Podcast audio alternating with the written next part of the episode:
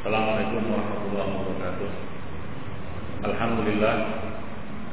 Wassalatu wassalamu ala rasulillah Wa ala alihi wa ashabihi Wa man tabi'ahum bi ihsan ila yawmiddin Amma ba'du. Ikhwanifiddin uh, Kita masih membahas buku Akhbar Musallin Qaulul Mubin di Akhbar Musallin. Kita telah membahas beberapa kesalahan yang dilakukan oleh para muadzin atau orang yang beradzan. Nah, berikutnya ini akan disebutkan beberapa kesalahan-kesalahan ghairul muadzinin selain muadzin yaitu orang-orang yang mendengarkan adzan. Orang-orang yang mendengarkan adzan.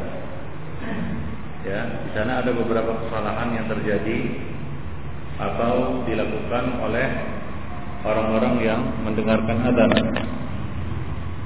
Di antaranya adalah pemizalika mashul ainaini asna al-adzan bil ibhamaini yaitu mengusap dua mata ketika mendengarkan adzan dengan jari jempol.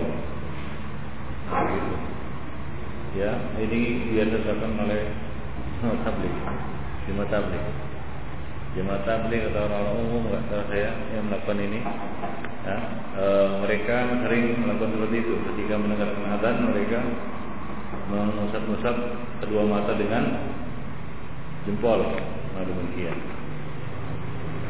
أورد أبو العباس أحمد بن أبي بكر الرداد اليماني المتصوف في كتابه موجبات الرحمة وعزائم المغفرة بسند فيه مجاهيل مع انقطاعه عن الخدير عليه السلام jadi ini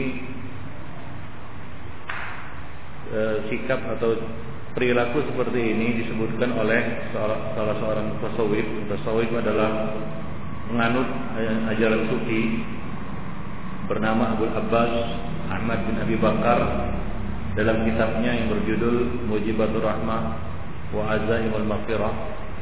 Dengan sanad-sanad dengan sanad yang di dalamnya terdapat perawi-perawi majhul. Ya perawi-perawi yang lemah tidak bisa diterima karena tidak dikenal. Ditambah lagi sanadnya terputus dari Al-Khadir Nabi Khidir Gak tahu gimana sanatnya sampai ke Nabi Khidir. Ya sampai Nabi Muhammad SAW saja. Ya banyak yang diragukan ya. Nah apalagi ini sampai Nabi Khidir. Ya anahu qal anahu qal bahwasanya dia mengatakan man qala hina yasma'u yasma'ul muadzin barang siapa yang mengatakan atau membaca ketika dia mendengarkan muadzin mengatakan asyhadu anna muhammadar rasulullah marhaban bi habibi wa qurrata aini Muhammad ibn Abdullah. Thumma yukbiru ibhamaihi ibhamaihi wa yaj'aluhuma wa yaj'aluhuma ala lam yarmat abadan. Dikatakan ya barang siapa yang mengucapkan ketika uh, seorang muadzin mengatakan asyhadu an la ilaha illallah asyhadu anna muhammadar rasulullah mengatakan marhaban bi habibi marhaban kekasihku dan penyejuk mata hati penyejuk mataku yaitu Muhammad bin Abdullah. Thumma yuqbilu ibhamaihi. Kemudian dia mengisyaratkan ataupun me, me, memasang ya, memasang kedua jempolnya dan menjadikannya atau meletakkannya di atas kedua matanya. Lam yarmat abadan. Misalnya matanya tidak akan buta selama-lamanya. Matanya tidak akan rabun, tidak akan buta selama-lamanya. Nah ini tentunya ya ini hadis jelas layasih. Ya, qala Sahawi, As-Sahawi setelah membawakan hadis ini dan hadis-hadis lainnya yang sejenis mengatakan wala yasih fil marfu'i min kulli hadza. Ya, tidak ada satupun riwayat yang sahih berkaitan dengan masalah ini. Ya, yaitu dengan mengisyaratkan ataupun mengusap mata dengan apa? Dengan jempol ya atau berkeyakinan bahwasanya siapa yang melakukan perbuatan itu maka matanya tidak akan rabun, tidak akan buta ya, selama-lamanya. Nah ini tidak tidak sahih satupun riwayat di dalam masalah ini. Ada mustanadul awam. fima yaf'aluna. Nah, inilah yang menjadi sandaran orang-orang awam ya yang mengamalkan amalan seperti itu. Nah, kebanyakan orang-orang awam mereka mengamalkan amalan-amalan itu berdasarkan kitab-kitab seperti ini yang tidak jelas. Ya seperti misalnya Mujibatul Rahmah kan begitu ya dan buku-buku sejenisnya. Yang ini tidak dikenal pengarangnya juga sufi. Ya isinya juga banyak menyimpang, banyak ditemukan hadis-hadis yang lemah dan maudhu, bahkan hadis-hadis yang nyata-nyata itu palsu seperti riwayat dari Nabi Khidir dan jenisnya seperti itu. Hina sama'hum al-muadzin ketika mereka mendengarkan muadzin mengatakan asyhadu anna Muhammadar Rasulullah ya mereka mengusapkan mata mereka dengan jempol mereka, mengusap mata mereka dengan jempol mereka. Wa minhu tu'lam khata'uhum. Dari situ dapatlah kita mengetahui atau wa minhu ta'lam khata'ahum. Dari situ kamu dapat mengetahui kesalahan mereka, ya. Nah demikian. Waffaqana Allah wa jami'al muslimin lima yuhibbu wa yarda. Semoga Allah memberikan taufik kepada kita semua, kepada seluruh kaum muslimin kepada apa yang dicintai dan diridhai oleh Allah Subhanahu wa taala kepada amal yang soleh dan kepada soleh al-amal. Allahumma amin. Nah demikian. Jadi ini jelas ya satu perbuatan yang tidak ada sandarannya. Ya tidak ada sandarannya di dalam syariat. Ya mengusap kedua mata dengan jempol ketika mendengarkan adzan. Baik.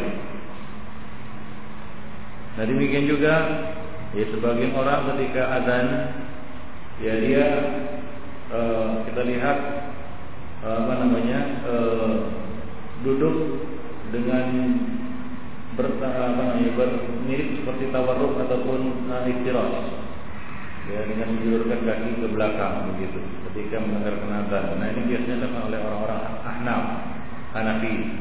Ya, mereka tidak duduk bersila seperti ini kalau mendengarkan azan, mereka duduk dengan bertumpu pada dua kaki. Yaitu coba bisa dipraktekkan Coba nah, ah ya seperti itu. Mereka dulu seperti itu, seperti jelas. Nah, kenapa? Karena kata mereka ini ya apa namanya keyakinan mereka bahwasanya azan itu adalah bagian dari sholat.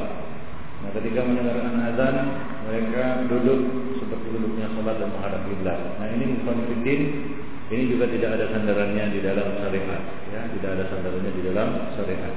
Baik. Nah demikian. Kemudian yang ke berikutnya adalah ada mutaba'atul muadzin wa sabaqahu fi ba'dil ibarat tidak mengikuti muazin, bahkan mendahului muazin di dalam ucapan-ucapan azan. Ya.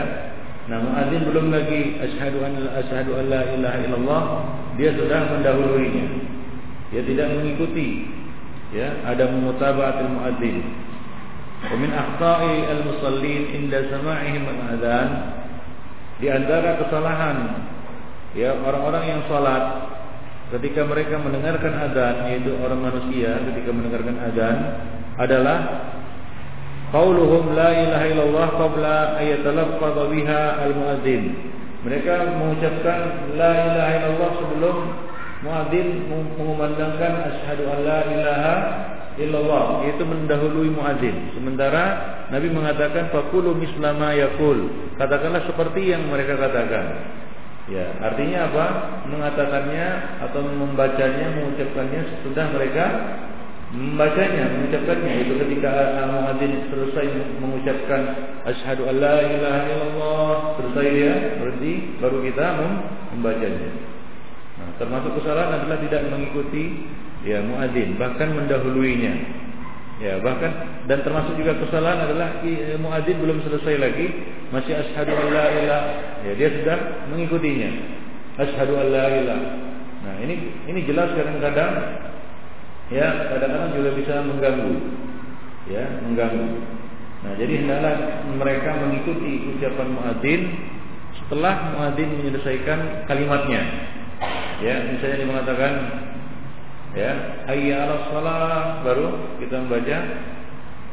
La haula wala quwata illa billah. Jangan ketika hayya 'alas shalah kita la haula wala quwata illa billah. Nah ini salah keliru. Jadi e, termasuk kesalahan adalah tidak membaca hal ini atau mengikuti apa yang dikatakan muadzin selesai muadzin membacanya atau mengucapkannya. Baik. Fatasma'uhum fatasma'uhum hina yaqul muadzin fi akhir al-adzan Allahu akbar Allahu akbar yaquluna la ilaha illallah. Ya. Ya di akhir azan ya Allahu akbar Allahu akbar. Nah, belum lagi muadzin yang membaca kalimat terakhir yaitu la ilaha illallah mereka sudah mendahuluinya. Mereka mengatakan mereka mengucapkan la ilaha illallah. Wa bihadza yafutuhum al-qaul mithla ma yaqulu al-muadzin. Nah, maka terluputlah ya mereka bisa mengikuti apa yang dikatakan oleh muadzin. Nah, demikian. Baik. Jadi tidak boleh kita mendahului muadzin di dalam ucapan-ucapan azannya. Ya, maka eh, yang dianjurkan adalah ya, di dalam hadis bahwasanya orang yang mendengarkan adzan itu membaca dan mengucapkan seperti apa yang diucapkan oleh muadzin begitu muadzin selesai membaca kalimat adzan satu persatu ya dia mengucapkan Allahu akbar Allahu akbar. Nah kita mengucapkan Allahu akbar Allahu akbar. Nah demikian seterusnya. Baik janganlah kita mendahului mereka. Kemudian Ibn Fiddin wa min tamami sunnah ayakul as-sami' lil adhan inna qalil muadzin hayya 'ala shalah wa hayya 'ala al-falah mithla dhalika. Wa min wa min wa min sama yaqul dan di antara kesempurnaan sunnah adalah orang yang mendengarkan azan ketika muadzin mengucapkan hayya 'ala shalah dan hayya 'ala hayya 'ala al-falah mengatakan seperti itu juga. Hayya ala shalah hayya ala falah thumma yaqul kemudian mengatakan la haula wala quwata illa billah. Amalan bil ahadits jami' jami'aha wi jami'iha. Untuk mengamalkan semua hadis-hadis yang ada. Jadi di sini menurut penulis ya bahwa ketika dia mengucapkan atau muadzin mengucapkan hayya ala shalah ya maka Orang-orang yang mendengar juga membaca hayya 'alas shalah kemudian setelah itu membaca la haula wala quwata illa billah. Nah demikian. Wa imal al adillah kulliha dan untuk mengamalkan seluruh dalil-dalil yang ada. Ini lebih baik lebih bagus lebih baik daripada dia me, apa namanya meninggalkan salah satu dari dari dari dalil-dalil itu atau dari hadis-hadis tersebut. Wa fi hadza da'watul insan nafsahu bil ijabah min mithli ma yaqulu al muadzin wa yatabarra min haulihi wa quwwatihi. Nah, ini merupakan ajakan seorang insan kepada dirinya sendiri dengan menjawab seperti apa yang dikatakan oleh muadzin. Jadi muadzin mengatakan hayya shalah, maka orang-orang yang mendengar juga mengatakan mengucapkan apa? Hayya 'ala hayya 'alas shalah. Kemudian baru setelah itu dia membaca Baca apa? La haula wala quwata illa billah. Nah, ini yang lebih sempurna.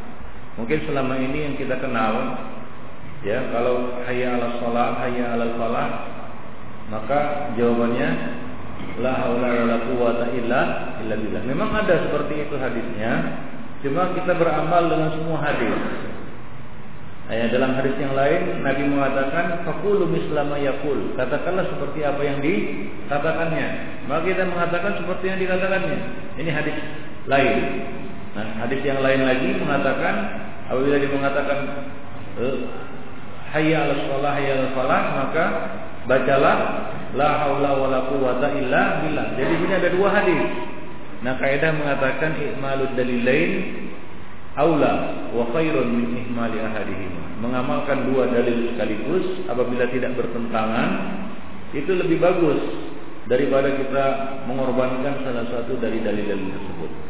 Jadi menurut penulis di sini Syekh Masyur Hasan Salman dan ini juga pendapat sebagian ulama lainnya ya Syaukani juga berpendapat seperti ini Syekh Albani sebelumnya juga. Ya sama seperti misalnya ya kasus dalam sholat yaitu apabila dia mengucapkan sami Allahu liman hamidah yaitu imam mengucapkan sami Allahu liman hamidah maka bacalah rabbana walakal hamdu. Ya maka apakah makmum di sini tidak membaca sami Allahu liman hamidah membaca.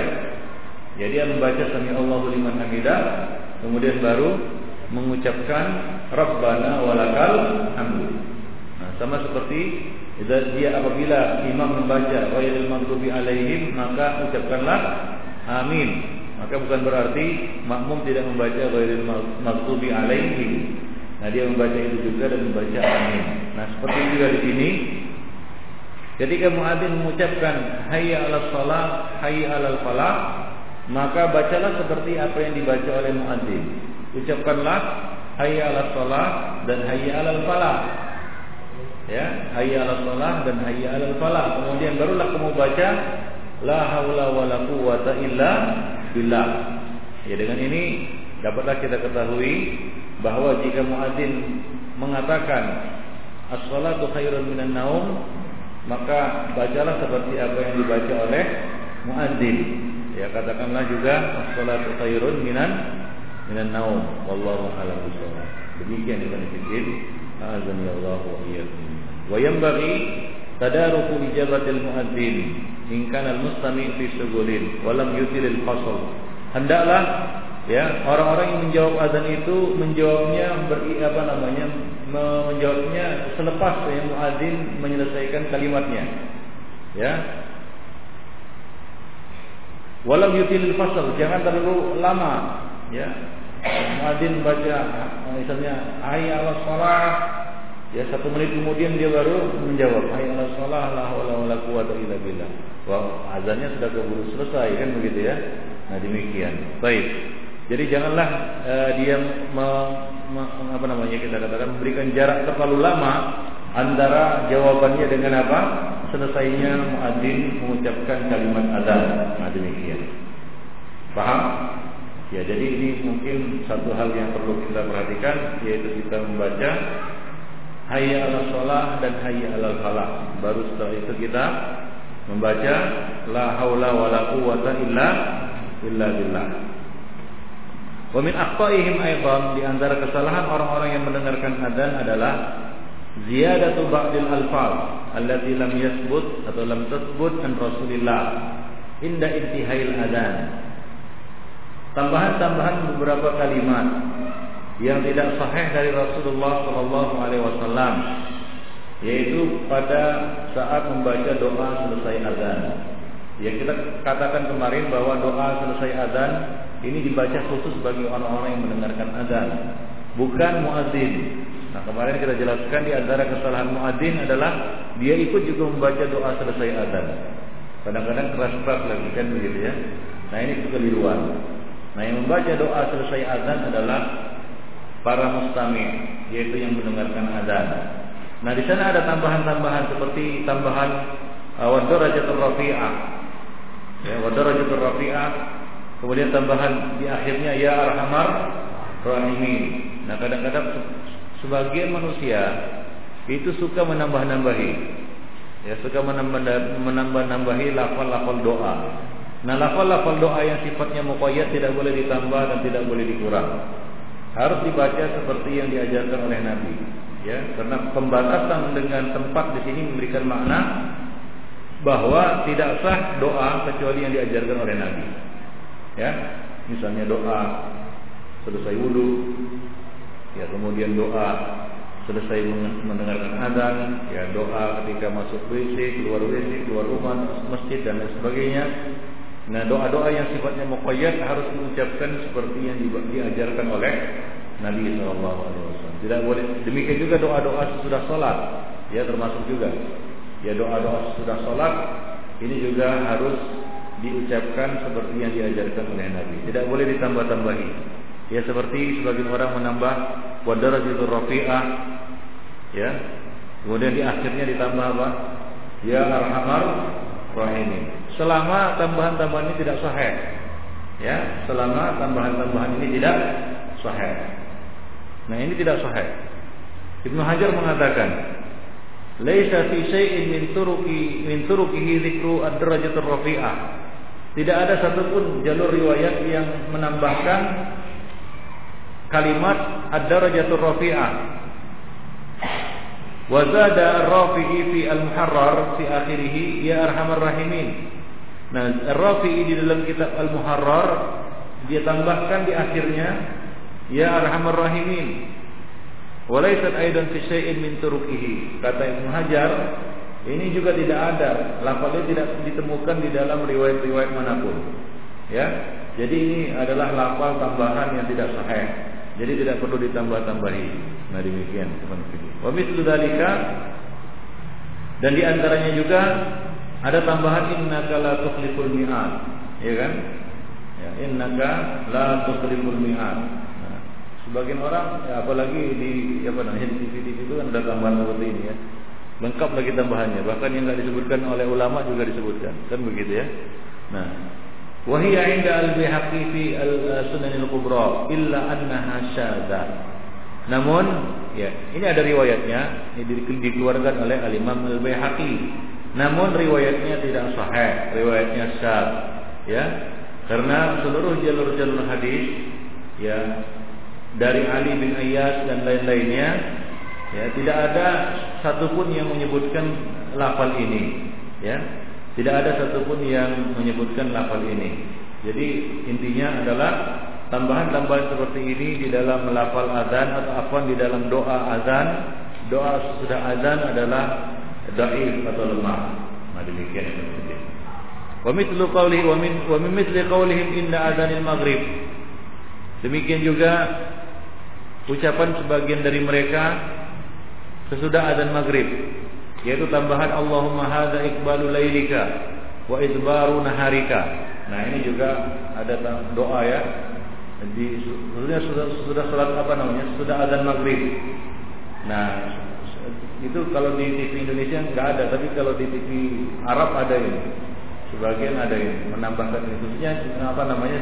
Selesai doa apa? Selesai azan maghrib. Ya di beberapa televisi Arab ini ada ditambahkan doa ini.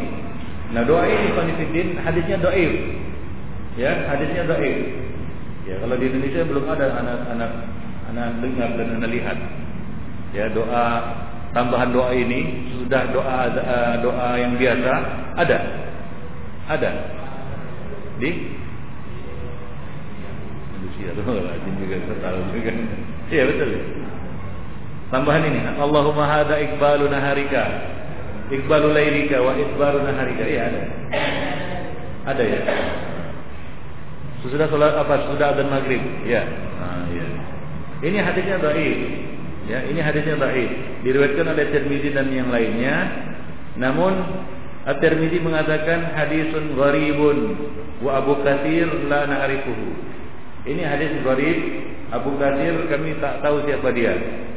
Nah, walidzalika qala an-Nawawi oleh karena itu Al-Imam nawawi mengatakan diriwayatkan oleh Abu Daud dan Tirmizi wa fi isnadihi majhul. Dalam sanadnya terdapat perawi majhul yaitu Abu Katsir tadi. Ya, Abu Katsir. Nah, hadis seperti ini tidak boleh la yajuz nasruhu bainal ummah. Tidak boleh disebarkan ke tengah-tengah umat illa ma bayani halihi min doa kecuali setelah dijelaskan kedaifannya. Kecuali dengan menjelaskan ke daifannya nah demikian. Ya. Jadi tambahan Allahumma hadza ikbaluna lailika wa idbaruna harika. Ini hadisnya dhaif ya tidak sahih dan tidak boleh diamalkan ya tidak boleh di, eh, diyakini bahwasanya itu adalah salah satu ada apa namanya doa sudah adzan.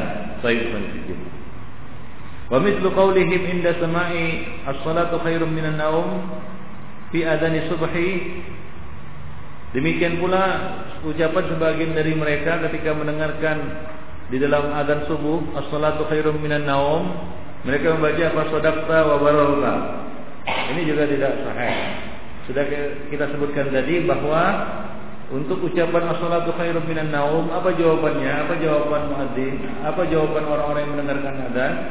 Yaitu as-salatu khairun minan minan naum. Membaca seperti apa yang dibaca oleh muadzin. Kecuali ada tambahan dan tambahan itu sahih. Seperti misalnya la haula wala quwata illa billah. Setelah mengatakan setelah membaca hayya 'alas shalah dan hayya 'alal falah. Nah demikian. Al-Hafidz Ibnu Hajar Al-Asqalani mengomentari lafal ini, tambahan ini, yaitu sadaqta wa bararta. Beliau mengatakan la aslalaha. Ya, tidak ada asalnya ya, tidak ada asalnya yaitu doa sudah membaca as-salatu khairun minan naum dengan pembacaan uh, sadaqah wa bararah. Baik. Wa kadza qauluhum inda sama'il adzan Demikian pula ucapan sebagian orang ketika selesai mendengarkan azan marhaban bi dzikrillah atau marhaban bil qailina adlan wa marhaban bis salati ahlan.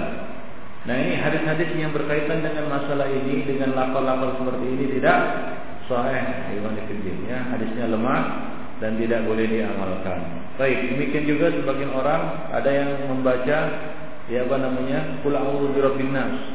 Sudah azan, ada juga itu ya ada yang membaca astagfirullah ya sudah azan ya khususnya para muadzинun orang-orang yang berazan membaca astagfirullah astagfirullah kan begitu ya nah ini juga enggak ada dalilnya yang di dalam eh, apa namanya sunnah jadi ya tambahan-tambahan seperti ini tidak dibenarkan ya tidak dibenarkan ya di dalam syariat ya hendaklah dibaca apa yang telah diajarkan oleh Rasulullah Shallallahu Alaihi Wasallam. Baik. Nah itulah beberapa kesalahan berkaitan dengan orang-orang yang mendengarkan adzan. Baik. Kemudian poin yang ke-24 Ikhwanifiddin berkaitan dengan uh, apa namanya kesalahan-kesalahan uh, yang berkaitan ini bab uh, tentang salat jamaah ya mendatangi salat jamaah yaitu al-isra' fil masjid ila al-masjid wa tasbiqul asabi fihi. Isra' fil masyi yaitu berjalan dengan tergesa-gesa ya berjalan dengan cepat dan tergesa-gesa ke masjid wa tasbiqul asabi fihi. Dan memilih ya menja, apa namanya memilih jari-jari jemari atau tasbih itu seperti ini ya e, ketika datang ke masjid. Diriwayatkan dari Abu Hurairah radhiyallahu anhu anin Nabi sallallahu alaihi wasallam qala.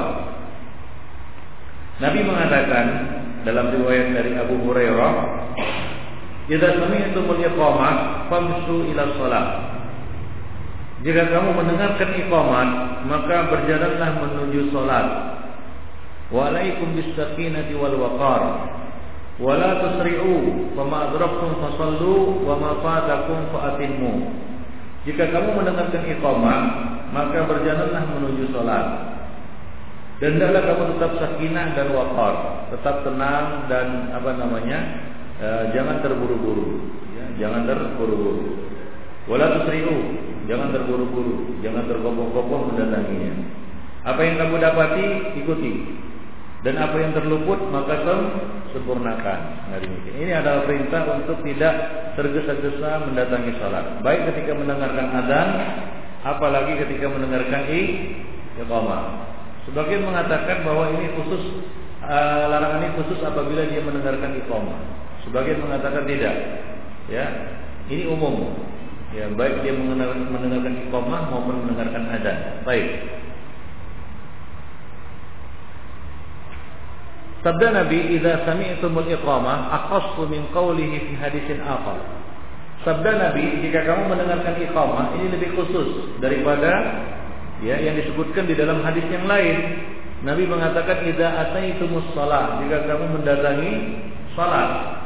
Lakin al-zahir annahu min mafhumil muwafaqah. Namun zahirnya ini termasuk dari kategori mafhum al-muwafaqah. Karena al-musrik idza uqimatis shalah yatarajja idraka fadilati takbiril ula wa nahwi dzalika.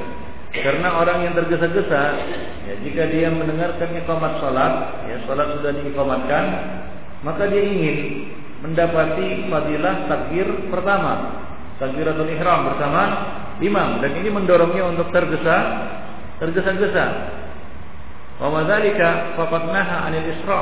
Tapi Nabi sallallahu alaihi wasallam melarangnya dari apa namanya? dari tergesa-gesa. Ya dari apa? Tergopoh-gopoh mendatangi sholat. Kenapa? Karena kalaupun dia dapat takbir bersama imam, ya dia nggak bisa bernapas. Tersengal-sengal dia tidak bisa membaca apa-apa. Ya atau dia bisa membaca tapi bacaan yang tidak benar, ya tidak konsentrasi dan tidak khusyuk ya di dalam sholatnya. Nah tentu saja konfidin ya kalau kita terburu-buru dan tergesa-gesa maka otomatis kerja jantung juga terpacu lebih cepat. Ya kalau kita mendatangi sholat dengan jalan cepat, apalagi berlari, lalu kita apa namanya kita masuk ke dalam sholat, lalu terburu-buru takbir, nah kita tidak konsen lagi. Ya, kadang-kadang juga kita tidak tahu apa yang harus dibaca. Ya begitu Allah Akbar at-tahiyatulillahi wa padahal dia sedang sedang apa? Sedang sedekah. Nah demikian itu kalau terburu-buru ya. Jadi terburu-buru ini juga Nabi mengatakan al ajalatu minas syaitan. Terburu-buru itu secara umum berasal dari syaitan.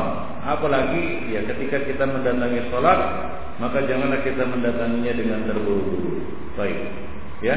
Nah ini menghilangkan kekhusyukan. Jadi khusyukan di dalam sholat, itu dimulai sebelum sholat, ketika sholat dan sesudah sholat. Ya perintah untuk khusyuk di dalam sholat itu bukan ketika sudah takbiratul ihram lalu lalu khusyuk. Sebelumnya tidak khusyuk, tidak. Perintah untuk khusyuk di dalam sholat itu berlaku sebelum sholat. Bahkan ini mukaddimah khusyuk. Bagaimana dia bisa khusyuk kalau dia masuk sholat tergopoh-gopoh dan terburu-buru seperti itu? Ya, dia tidak akan bisa khusyuk. Nah, kita membutuhkan beberapa menit, bahkan satu atau dua menit untuk menenangkan kembali kerja jantung. Ya, kita tidak akan konsen dengan apa yang kita lakukan apabila apa jantung kita berdetak dengan cepat, ya, berdegup dengan kencang. Itu tidak akan bisa konsentrasi dengan apa yang kita baca. Bahkan ngaur-ngaur kadang-kadang. Nah, di samping juga dari sisi kesehatan juga berbahaya ya maka hendaklah kita mulai khusyuk itu untuk sholat itu dimulai sebelum sholat. Nah kita datang dengan sakinah. Nah ini akan membantu kekhusyukan. Ya, irama jantung berdetak juga lebih apa? Lebih normal. Nah ketika dia masuk sholat dalam keadaan tenang, ya tenang, tidak apa namanya, tidak eh, kadang-kadang uh, apa? Uh, orang yang terburu-buru, ya kita lihat uh, sebagian lengannya masih di sini kan begitu kan sebagian lagi gini kan begitu nah ada lagi yang masuk sholat kakinya apa namanya e, celananya satu masih di atas satu sudah di bawah ya kadang-kadang kondisinya juga nggak karuan nah itu ini adalah sesuatu yang tidak pantas dia menghadap Allah Subhanahu Wa Taala jadi jangan terburu-buru wah nanti ketinggalan Ya, kalau nggak mau ketinggalan ya jauh-jauh apa namanya sebelumnya sudah mempersiapkan diri. Nah, apa kata Nabi? Jangan terburu-buru. Apa yang kamu dapati ikuti. Ya. Nah, di sini kita berhadapan dengan dua dua perkara. Kalau saya tanyakan kepada antum mana yang terpilih? Ya, antum mendapatkan fadilah atau antum melanggar satu larangan? Mengerjakan satu larangan. Larangan itu terburu-buru mendatangi Nabi mana la tusri wala tusriu. Ya, wala tusriu. Janganlah kamu terburu-buru. Ini larangan.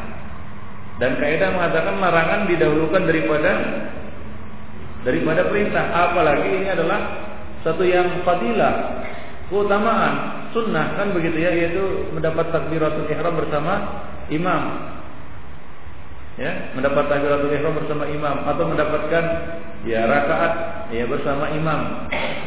Nah itu fadilah, keutamaan saja. Sementara ini kita kalau kita langgar kita melanggar sebuah larangan. Maka hendaklah di sini kita perhatikan jangan kita melanggar larangan. Walaupun kita terluput apa? Fadilah. Kita terluput fadilah, yaitu apa? Kita jadi masbuk. Wah nanti gak enak, nanti orang-orang bilang ini bulan masbuk terus kan gitu. Maka diburunya lah begitu begitu. Nah ini apa namanya supaya apa namanya tidak tidak keburu imam bangkit dari rukunya. Maka dia pun ya seperti apa namanya seperti apa namanya maling dikejar masa kan begitu. Nah akhirnya bagaimana? Ya dia pun masuk dalam surat dalam kondisi yang dia nggak ngerti. Entah petinya di mana kan gitu ya, gini gitu gitu. Macam-macam lah kondisinya. Ya, nggak karuan. Nah ini tidak sopan, tidak ada adab kepada Allah Subhanahu wa taala. Nah, di sinilah hikmahnya kita datang ke sholat itu dengan apa? Dengan dengan tenang, sakinah dan waqar dan tidak terburu-buru. Dalam hal ini ya apa namanya tidak usah hiraukan komentar manusia. Nah nanti kalau masuk bagaimana? Kan kadang-kadang kan seperti itu. Nanti kalau terluput takbiratul ihram rugi. Ya, daripada kita melanggar larangan Nabi, ya, Nabi mengatakan kalau kamu terluput maka sempurnakan. Apa yang kamu dapat ikuti. Apa yang terluput dari kamu sempurnakan. Itu itu apa namanya? anjuran Nabi.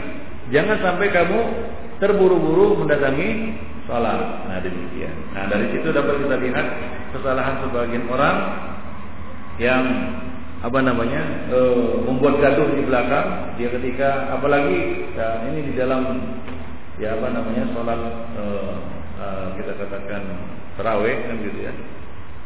Nunggu imam ruku kan begitu ya. Baru buku buku buku dikejarnya ikut bersama imam. Nah ini juga tidak bagus. Bagi azan ya Allah wa iyyakum ya hendaklah kita memulai khusyuk dalam sholat itu sebelum sholat ya sebelum sholat itu sudah dimulai khusyuknya. Ketika sholat bertambah khusyuknya kan begitu ya? Kalau ini lima ya datang sholat itu lima itu sudah khusyuk juga. Ketika sholat tambah khusyuk kan begitu ya. Selesai sholat juga nggak boleh itu orang habis sholat langsung kabur. Hendaklah dia membaca doa-doa sudah sholat. Ya, dan janganlah dia apa namanya makmum itu bergeming hingga imam membalikkan badannya. Ya, jadi habis assalamualaikum assalamualaikum langsung cabut juga itu tidak ada adab juga. Ya, jadi khusyuk itu sesudah sholat juga dituntut. Maka kita membaca apa? Astagfirullah, astagfirullah, astagfirullah. Allahumma anta salam wa minka salam kan begitu ya dan membaca doa-doa itu sudah selesai sholat. Janganlah habis sholat langsung bergerak. Nah itu pun dilarang. Ya itu dilarang. Ya, makmum tidak boleh meninggalkan tempatnya ya hingga imam membalikkan badannya. Kecuali ya, kecuali kondisi-kondisi darurat lah ya. Misalnya apa? Ke belakang kan begitu ya, mungkin atau ada sesuatu yang penting Ya, tentunya ini tidak setiap saat dia lakukan kan begitu. Ya, mungkin uh, dalam beberapa kondisi saja dia butuhkan misalnya apa?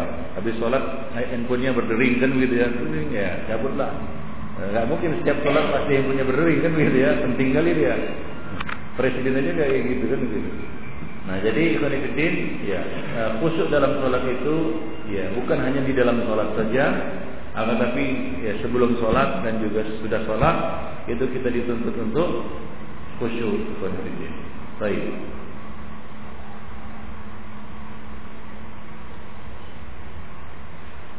Waqad luhidha ya fihi ba'duhum ma'na ghairi hadza faqal Sebahagian orang waqad lahadha fihi ba'duhum ma'na ghairi hadza. Sebagian orang ada yang apa namanya melihat dari sisi yang lain, mereka mengatakan al-hikmah fi taqyid bil iqamah, hikmah khususan ya. Larangan ini apabila mendengarkan iqamat adalah annal musrik, orang yang terburu-buru, idza uqimatis shalah Ya ketika iqamat salat dikumandangkan, yasilu ilaiha wa qad inbahara ya fa yaqra wa huwa fi tilkal hala, fa la yahsul lahu tamamul khusyu' fi tartil. Nah, ketika dia sampai ke saf, ya maka dia akan ya terengah-engah. Ya, dan dia membaca namun dalam kondisi seperti itu dia tidak mendapatkan kehusukan dari yang dibacanya. Nah, kalau misalnya dia baca, dia masuk ruku. Kadang-kadang dia lupa lagi. Nah, orang yang terburu-buru, tergesa-gesa, nah begitu apa namanya dilihat imam ruku, maka dia pun lari-lari lalu masuk saf dalam keadaan ruku dengan tergesa-gesa. Maka dia kadang-kadang nggak mengerti apa yang harus dibaca. Lupa bacaan ruku. Kenapa? Karena tergesa-gesa. Sebagaimana kita sebutkan tadi, ya aktivitas jantung yang begitu cepat ini kadang-kadang membuat orang lupa, kan begitu ya? Nah kita saja kalau jantung kita habis lari kan, habis lari atau habis ber, beraktivitas ditanya, kadang-kadang ditanya nama aja lupa. Ah nantilah katanya gitu. Apalagi baca bacaan salat. Nah demikian. Baik. Jadi ini salah satu hikmah katanya. Nah demikian. Baik. Nah jadi intinya Ikhwanifiddin ya eh, kita lebih kepada apa namanya condong kepada pendapat yang mengatakan bahwa larangan tergesa-gesa mendatangi sholat ini umum. Ya karena hadisnya ada yang umum, ada yang khusus. Terkhusus lagi ketika dia mendengarkan iqamat.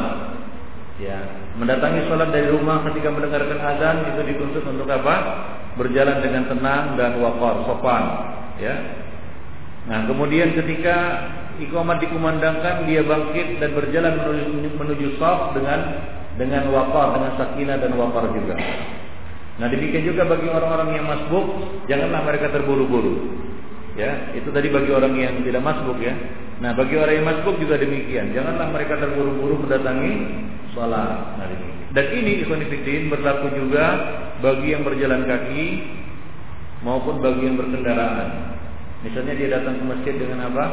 Dengan sepeda motor atau sepeda atau mobil atau apa pun kendaraannya, ya kuda, onta dan lain sebagainya, janganlah dia apa namanya terburu-buru. Ya, artinya memacu kendaraannya dengan kecepatan yang tinggi. Ya, karena ini juga menyelisih wakaf. Ya, ngebut saja Ibn Fidin, naik kendaraan saja, itu beda. Kalau sepeda jelas ya, ya kalau sepeda jelas. Kalau antum ngebut naik sepeda dengan santai kan beda ya pak ya.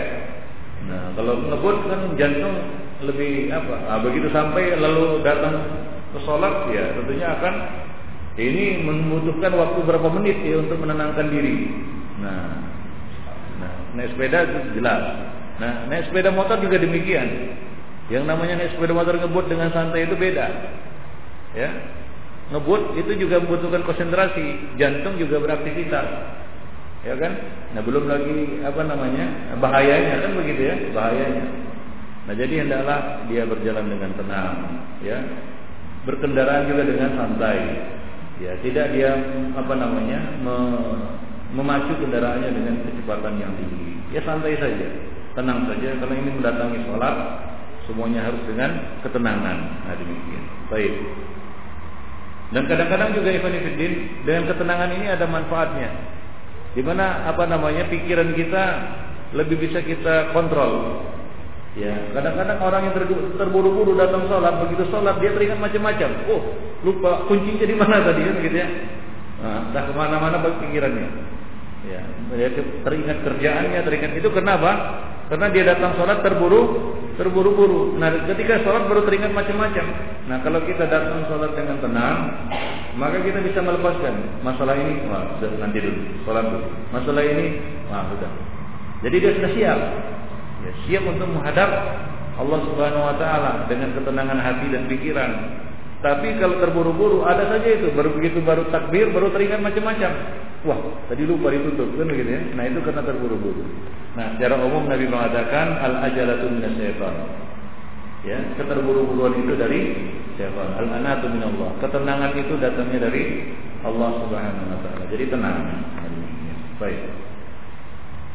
Nah, perlu di garis atas di sini yang dimaksud dengan sakinah dan wakar bukan antum jalan di tempat.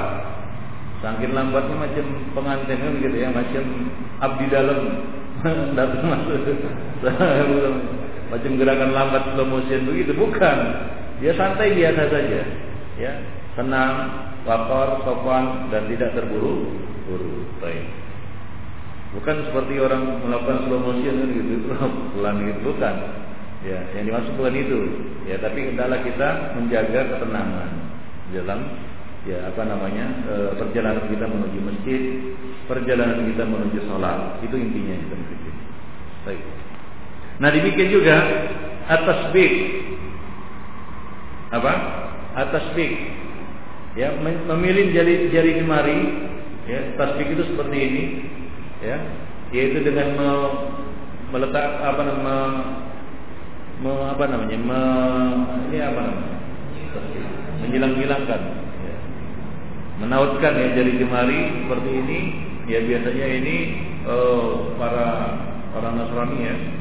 Mereka datang dengan tasbih seperti ini. Untuk pernah lihat orang Nasrani?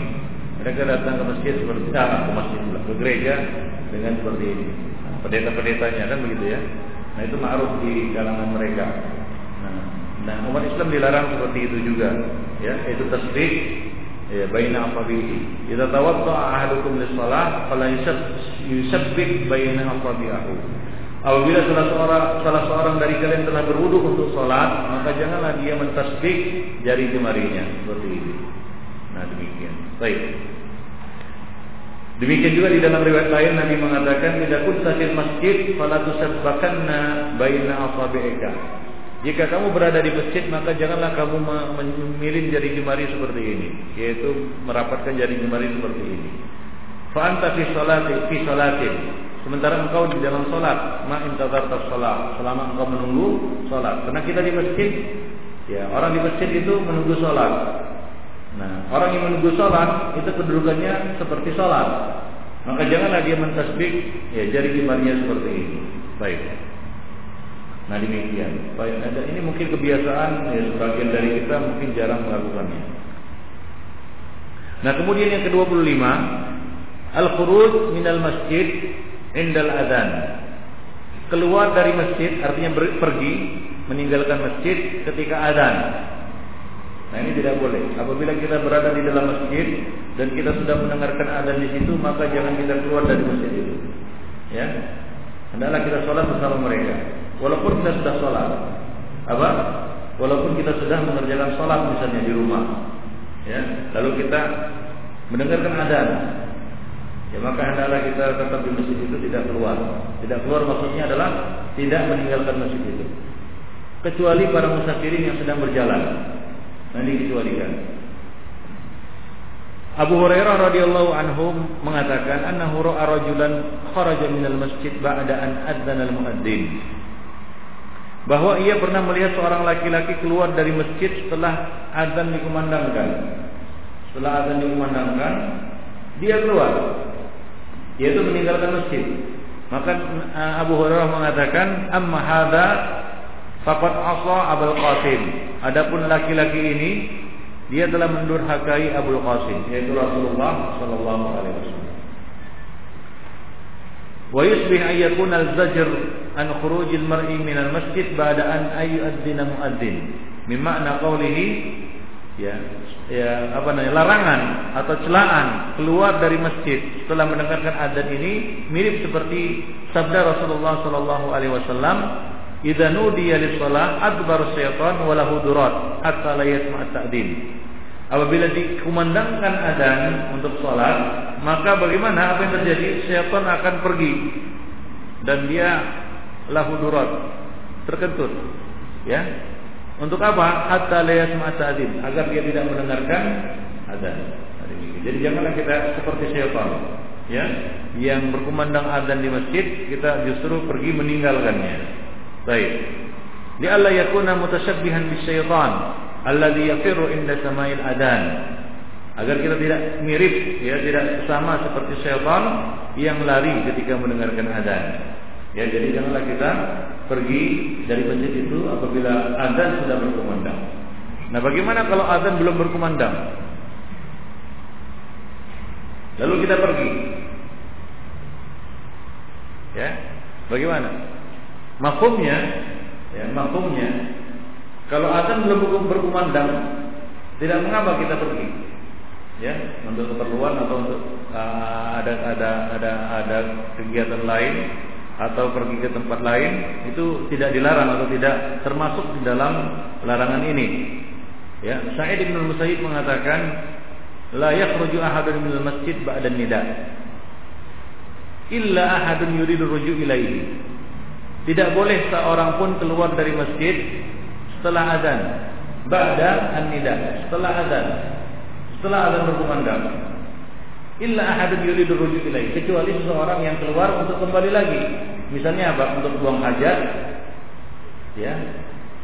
Ya, untuk buang hajat kemudian kembali. Atau untuk mengambil sesuatu di rumahnya kemudian kembali, yaitu dia keluar untuk kembali. Untuk berwudu misalnya dan kembali. Ya, jadi tidak ada orang yang keluar setelah mendengarkan azan kecuali dua orang, kata beliau. Yang pertama orang yang keluar untuk kembali lagi. Dan yang kedua adalah munafik. Ya, seorang mu munafik. Nah, demikian. Dan fiddin, azani Allah wa hadza la yuqalu min jihati ra'yi. Dan uh, seperti ini tidak mungkin dia uh, Sa'id bin Musayyib mengatakannya berdasarkan logika. Wala yakunu illa tauqifan dan ini Ya mungkin ini berasal dari perkataan sahabat dan benar waqad suha an Abi Hurairah radhiyallahu anhu wa rafa'ahu ila Nabi sallallahu alaihi wasallam. Ya telah sahih dari Abu Hurairah bahkan dia memarfukannya mengangkatnya sampai kepada Rasulullah bahwa beliau mengatakan la yasma'un nida fi masjidin thumma yakhruju minhu illa li hajatin thumma ya la yarju ilaihi illa munafiq. Tidaklah mendengarkan azan di masjid kemudian dia keluar darinya dari masjid itu illa lihajatin kecuali dia keluar itu untuk suatu keperluan. Summa la yarju ilaihi. Kemudian dia tidak kembali ke masjid itu illa munafik. Melainkan dia adalah seorang munafik. Jadi kalau dia keluar dan tidak kembali lagi maka dia ya termasuk salah seorang yang memiliki tanda-tanda kemunafikan. Nah sebenarnya nifak di sini adalah nifak amali ya bukan nifak i'tiqadi Al-Imam An-Nawawi mengatakan amma hadza setelah ya beliau mencantumkan atau menyebutkan perkataan Abu Hurairah yang telah lalu amma hadza faqad asa Abul Qasim. Adapun laki-laki ini dia telah mendurhakai Abu Qasim. An-Nawawi mengatakan fihi karahatul khuruj minal masjid ba'dal adzan dalam hadis ini terdapat larangan keluar dari masjid setelah adzan hatta yusalli al-maktubah hingga dia mengerjakan salat salat fardu di masjid itu. Ya tentunya azan dikumandangkan untuk sebagai tanda masuknya waktu salat fardu.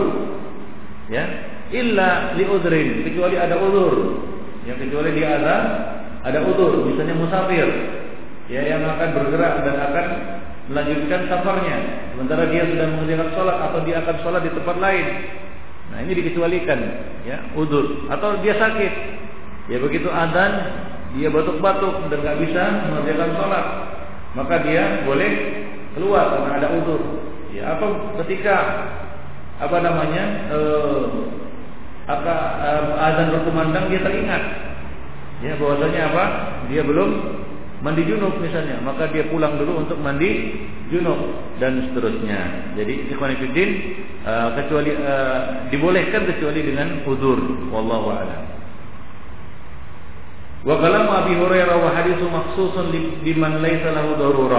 Perkataan Abu Hurairah dan hadis Abu Hurairah tadi khusus bagi orang-orang yang tidak punya darurat. Wa amma man kana junuban aw muhdisan aw ra'ifan aw haqinan aw aw nahwahu. Adapun orang yang junub, orang yang berhadas, orang yang mimisan misalnya atau orang yang apa namanya? Eh, sesak buang air besar atau buang air kecil atau sejenisnya, ya maka dia boleh keluar. Wakada demikian pula mayakunu imaman di masjidin akhar. Ya, dia itu imam di masjid yang yang lain atau berkumandang di masjid itu. Sementara dia adalah imam rotib di masjid lain. Apa yang dilakukannya? Apakah dia sholat di situ? Tidak. Ya, orang ini boleh keluar dan apa namanya mengimami uh, menjadi imam di tempat dia apa namanya di tempat dia uh, sebagai imam rotib. Ya di masjid di, mana dia sebagai imam imam rotib. Nah demikian. Ya jadi ini dikecualikan. Ini kena ada udur. Waman fi maknaha falahu ayakhruj minal masjid hina izin. Dalilnya adalah dari Abu Hurairah radhiyallahu anhu. Anna Rasulullah sallallahu alaihi wasallam kharaja wa qad shalah وعدلت الصفوف حتى إذا قام في مصلاه انتظرنا أن يكبر انصرف Rasulullah SAW keluar yaitu dari rumahnya, dari kamarnya. Sementara sholat sudah diikomatkan, saf-saf juga sudah diatur, dan beliau juga sudah berdiri untuk di tempat sholatnya, yaitu di tempat imam, untuk takbir Intadharna ayu kabir. Kami menunggu beliau bertakbir.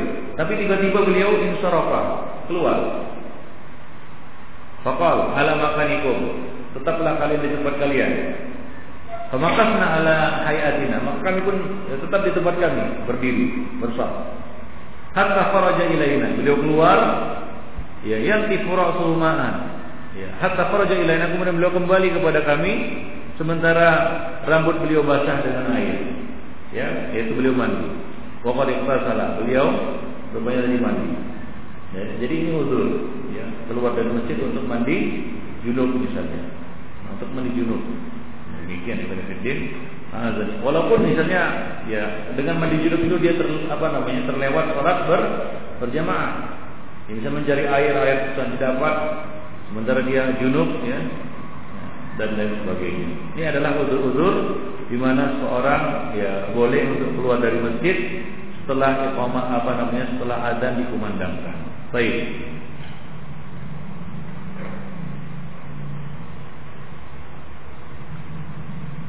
Yang ke-26 atau lanjutannya. Ini satu kisah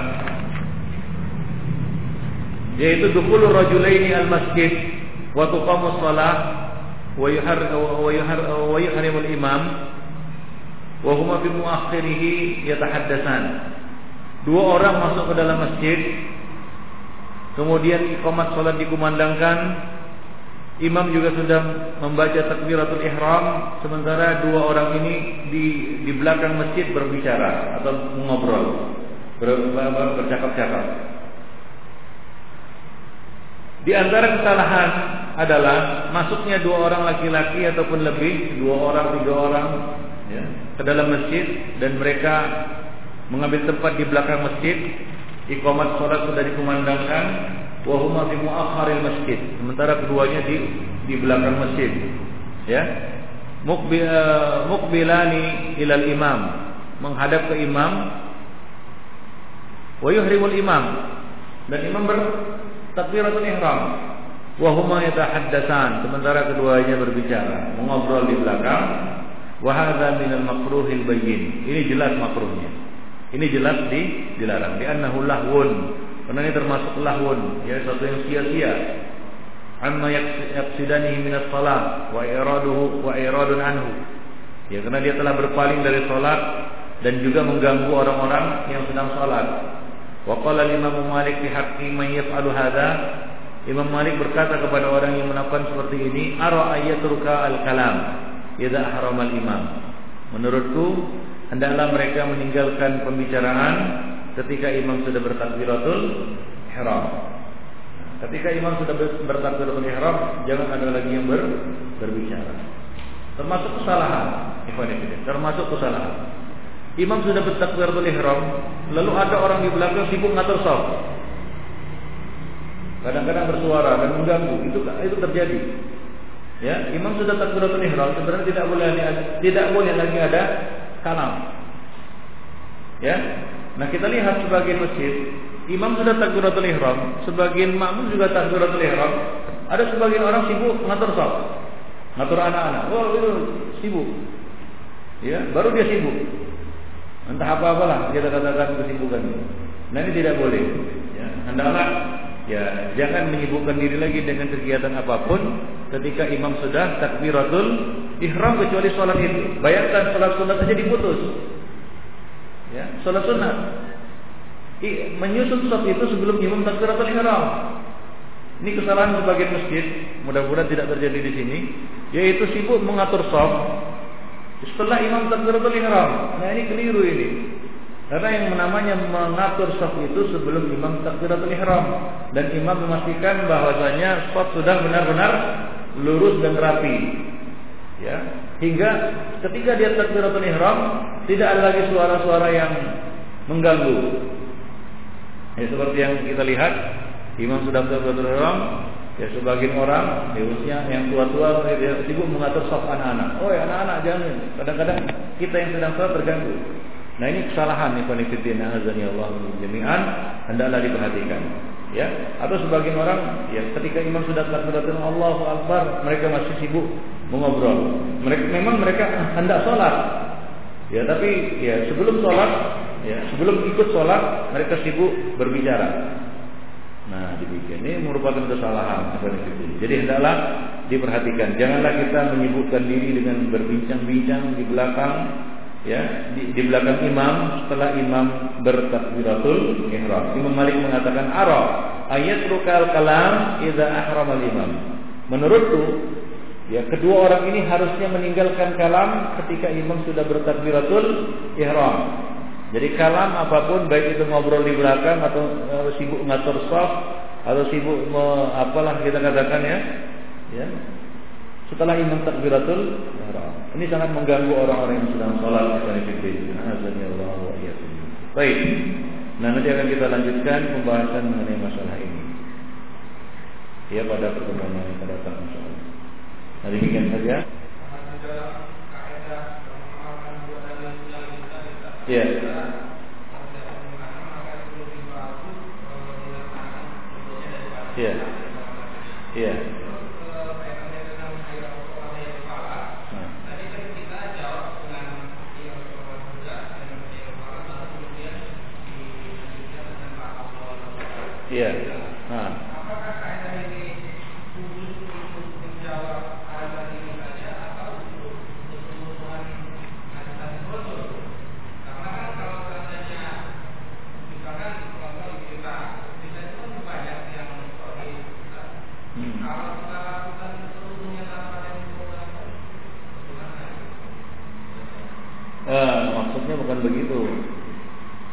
Imalu dalil lain itu mengamalkan dua dalil yang kelihatannya bertentangan.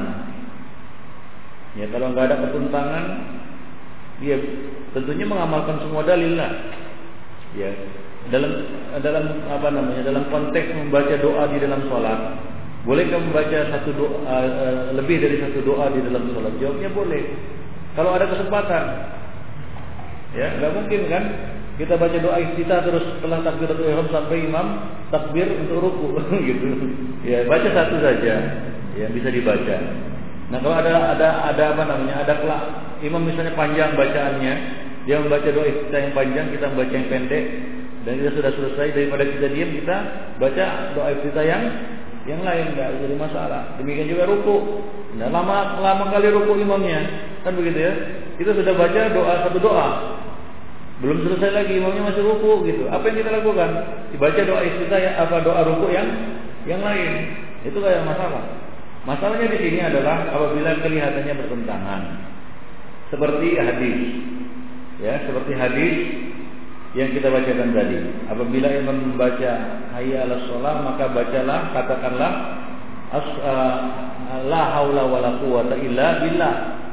Ya, la haula wala quwata illa billah. Ini sepertinya mengkhususkan hadis sebelumnya, yaitu apa? Katakanlah apa yang dikatakan oleh muadzin. Nah, kita katakan bisa dilakukan kedua-duanya. Yaitu kita mengatakan apa yang dikatakan oleh muadzin kemudian membaca la haula wala quwata illa billah. Nah, seperti itu. Ya sama kasusnya dengan ya imam mengucapkan sami Allahu liman hamidah maka katakanlah rabbana walakal hamdu Apakah makmum tidak membaca Rabbana Sami Allahu liman hamidah? Kelihatannya seperti itu. Ya, tapi tidak ada pertentangan. Kalau misalnya makmum membaca Rabb Sami Allahu liman hamidah, kemudian dia membaca Rabbana walakal hamdu. Nah, demikian. Allahu a'lam. Ya. Sebenarnya kaidah itu diterapkan pada hadis-hadis yang kelihatannya bertentangan. Pada hadis-hadis yang kelihatannya ber bertentangan. Nah, nah kalau ada pertentangan biasanya ada rajih dan marjuh kan begitu ya? Tarjih namanya. Nah, sebelum melangkah ke tarjih, maka ada ada proses yang seharusnya lebih dulu dilakukan, yaitu al-jam'u bainad dalilain, menggabungkan antara dua dalil. Nah, itulah yang dimaksud dengan uh, apa namanya? apa namanya? Emalu dalilain mengamalkan dua dalil lebih bagus daripada mengorbankan salah satu dari keduanya. Yaitu menggabungkan dalil-dalil yang ada. Itu maksudnya. Nah, itu terjadi apabila ada pertentangan.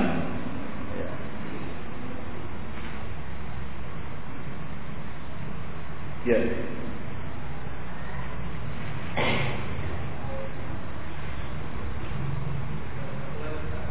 Ya sebagai contoh kemarin di apa namanya ketika belajar syarah Bulughul Maram tentang apa?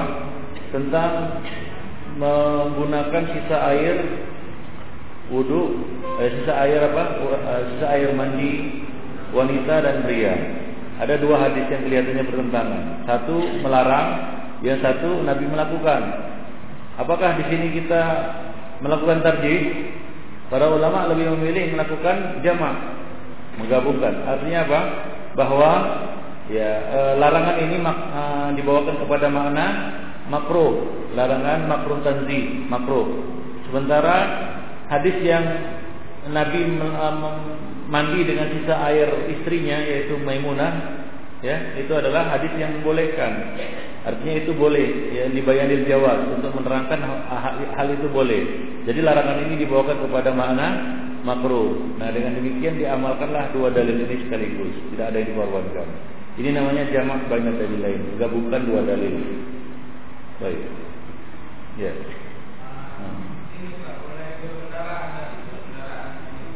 Ya.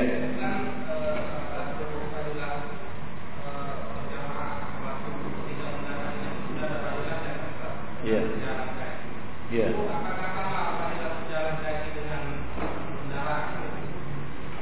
Ya, uh, uh, apa namanya?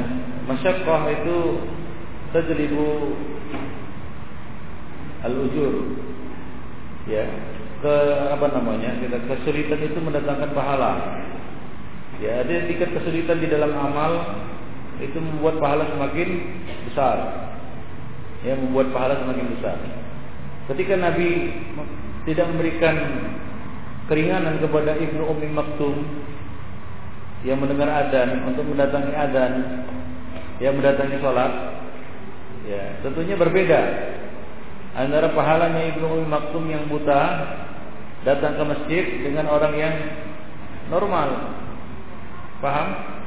Nah, pahalanya lebih besar karena tingkat kesulitannya lebih tinggi. Ya. Nah, demikian juga antara berkendaraan dengan jalan jalan kaki. Nah, baik.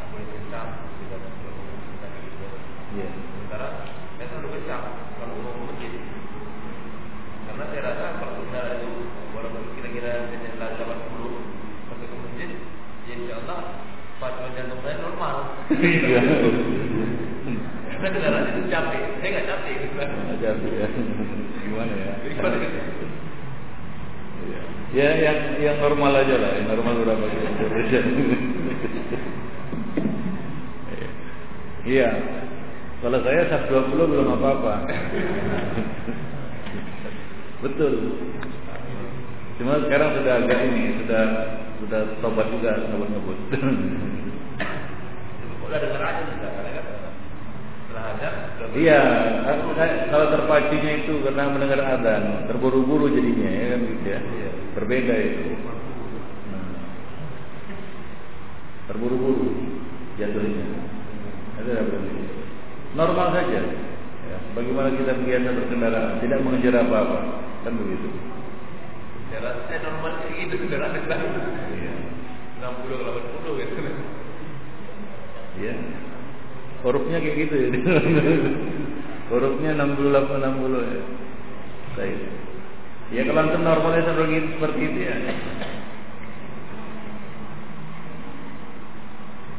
Artinya jangan terburu-buru lah. Itu beda. Ya. 80 itu bisa terburu-buru bagi sebagian orang kan begitu ya. Serat uh, 100 ada juga yang biasa aja 100 gitu. Enggak terburu. Intinya adalah jangan terburu buru-buru. Mengaitkan terburu-buru dengan kilometer itu uh, dengan apa namanya? Dengan kecepatan ya kilometer itu juga susah. Ya kan? Karena kalau mau motong kendaraan tetap juga naik juga kan gitu ya. 100 juga larinya kan gitu ya untuk motong kendaraan. Tapi dia, dia tidak tergolong terburu buru lain itu kan gitu ya. Kalau antum ngebut itu ya karena mengejar sesuatu itu lain. Dengan antum kencang tapi gak mengejar sesuatu. Normal aja ya, biasa aja kan begitu ya. Tapi kalau antum bawa udah kom hampir komat nih gitu ya. Gitu. Terburu-buru namanya. Kan begitu. Ya tenang santai saja biasa seperti kita berkendara. Nah, tapi kalau lebih dari kecepatan normal ya tentu saja terburu-buru atau tidak terburu-buru tetap ya kita katakan nah ini tergolong orang yang terburu buru misalnya lari di atas cepet kan gitu ya. Nah itu memang ya siapa pun mengatakan wah ini ngebut ini gitu. Nah, kalau lewat di daerah tertentu ngebut batu ya, kepala benjut biasanya gitu. Ya. Iya satu lagi ya. Uh, apakah hukum jatuh makruh ketika Rasul melarang uh, jalan kita pergi imam berbalik Iya. Apa makruh atau jadi haram tuh? Karena sebagian masjid itu kan makruh makruh makruh kan?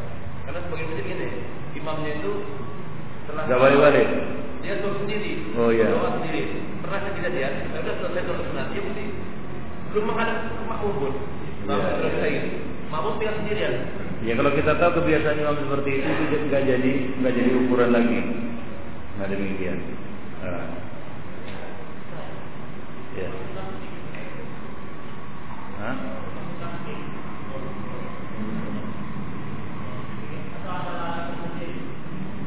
Metik-metik jari. Allah alam nanti kita lihat. Uh, Allah saya nggak tahu. Iya. Kalau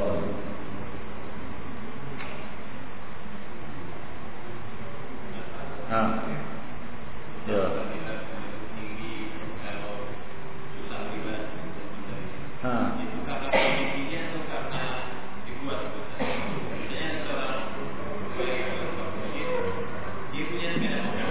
Ya.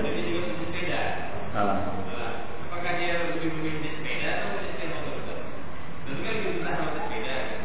Sepeda motornya ada mobilnya kan ada. Ah. Mudah tentunya sepedanya sama gitu atau gimana? Ya, ya tentunya kondisi masing-masing berbeda ya. Nah, tentunya ya kaidah tetap. Ya, amal itu semakin susah, ya, semakin berat kita lakukan, maka semakin besar pahalanya. Ya, inama al-jaza min idhamil bala. Besarnya pahala balasan itu dengan besarnya ujian. Ya, artinya semakin besar ujian kita melakukannya, maka semakin besar juga pahalanya. Nah, kan ada banyak hadis ya tentang keutamaan orang yang berjalan di kegelapan malam mendatangi sholat gitu. yaitu dengan apa nur atam pada hari kiamat cahaya yang sempurna pada hari kiamat itu yang berjalan nah lihat kondisinya kalau masjid yang antum tuju ini dekat ya maka pilihlah berjalan kaki tapi kalau jauh ya jauh dari rumah kita ya maka ya tentunya kita berkendaraan. Nah kalau bisa dicapai dengan sepeda, nah maka pilih dengan sepeda. Tapi kalau tidak bisa dicapai kecuali dengan bersepeda motor, maka pilih sepeda motor. Nah begitu kondisinya, ya. Nah demikian. Lihat kondisinya kan gitu. Kalau masjidnya cuma 50 meter, ya, yang bisa dicapainya dengan dengan jalan kaki. Maka lebih bagus dia jalan kaki daripada naik sepeda, walaupun dia punya sepeda kan begitu ya.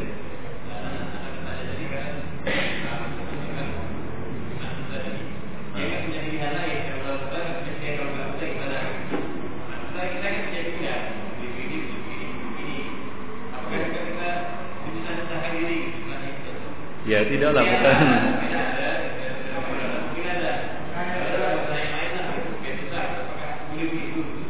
Ya tentunya eh, bukan menyusahkan diri maksudnya, menyiksa diri juga nggak boleh. Makanya kita katakan lihat kondisinya. Kalau masjid yang ditempuh itu jauh, ya, ya maka tentunya naik kendaraan lebih lebih apa namanya lebih bagus daripada dia berjalan kaki. Yang mana dia sampai masjid sudah nggak bisa berdiri lagi, kan begitu ya? ya mungkin juga. Nah, tapi kalau masjidnya dekat dan dia bisa capai dengan jalan kaki, maka dia lebih utamakan jalan kaki. Nah, itu lebih besar pahala dia. Nah, demikian. Nah, bukan menyiksa diri, nah, gitu ya. Kalau masjidnya 5 km, nah, dia paksa jalan kaki. Hah? Bisa juga. Ya, cuma sampai kapan dia bertahan? Ya. ya kalau dulu orang-orang dulu masih bisa kan begitu ya. Nabi melarang orang-orang yang dekat masjid apa yang jauh masjid untuk pindah ke dekat masjid. Kenapa? Karena iya pahala berjalan ke masjid. Nah, Nabi melarang mereka pindah ke dekat masjid. Ya, kenapa? Karena ada fadilah mereka jalan ke masjid. Nah, demikian. Mereka tentunya kenapa mereka ingin pindah ke dekat masjid? Ingin kemudahan kan begitu ya. Tapi Nabi melarang. Nabi melarang. Nabi menyuruh mereka tetap di tempat mereka.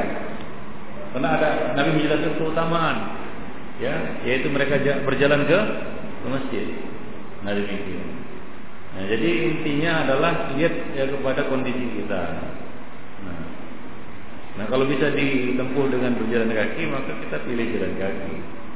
Nah, walaupun kita ya tentunya lebih berat daripada kalau kita berkendaraan, misalnya sepeda naik sepeda motor kan. Dan ini biasanya kembali kepada masalah kebiasaan. Nah, kalau dia sudah biasa jalan kaki, maka masjid misalnya uh, 100 meter saja ya biasa dia tempuh dengan dengan jalan kaki. Tapi kalau dia biasa naik sepeda motor, ya maka yang 100 meter itu kelihatannya berat sekali bagi dia. Ya kan? Nah, demikian. Ya, tadi man lupa man. Ya. Apa? Ah. Berubah pikiran jangan Pak. Jangan berubah pikiran. Berubah niat maksudnya.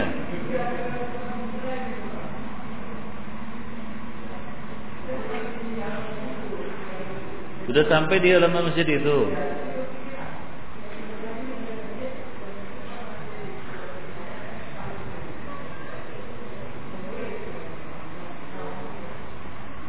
Ya. Hmm. Gak perlu dia pergi ke masjid lain, masjid itu aja. Ya. Jangan dia dia tetap baul masjid. Nah, kalau dia memang situ ya situ sudah. Dia tujuannya ke situ kan. Untuk sholat di masjid itu ya. Oh, untuk mengejar itu nggak perlu. Ya, ikut aja dia di situ. Apa yang dia dapati sholat, ikut. Apa yang luput dia sempurnakan. Paham? Kecuali sholat jemaah sudah selesai. Nah itu baru boleh dia mencari jemaah lain. Tapi kalau misalnya dia dapati wah ini sudah satu rakaat misalnya, dia di halaman masjid dia lihat, ya dia tahu. Maka dia jangan balik kanan, balik kiri, ya balik belakang. Ya, dia tetap datangi masjid itu, sholat di situ, apa yang dia dapati, ikuti. Apa yang terluput, sempurnakan. Itu kata Nabi. Nah demikian. Jadi nggak perlu dia berubah pikiran atau berubah niat, berubah tujuan. Baik. Jadi di samping itu juga bisa jadi fitnah. Kalau ada orang yang melihat kan gitu ya, kenapa nih bapak ini tiba-tiba belok kan gitu. Nah, jadi ya itu tapi salah itu. Kecuali ya salat salat jemaahnya sudah sudah selesai, maka dia boleh beralih ke masjid lain. Baik. Ya demikian Ibn Fiddin kajian kita pada hari ini. Mudah-mudahan ada manfaatnya subhanallah wa bihamdihi asyhadu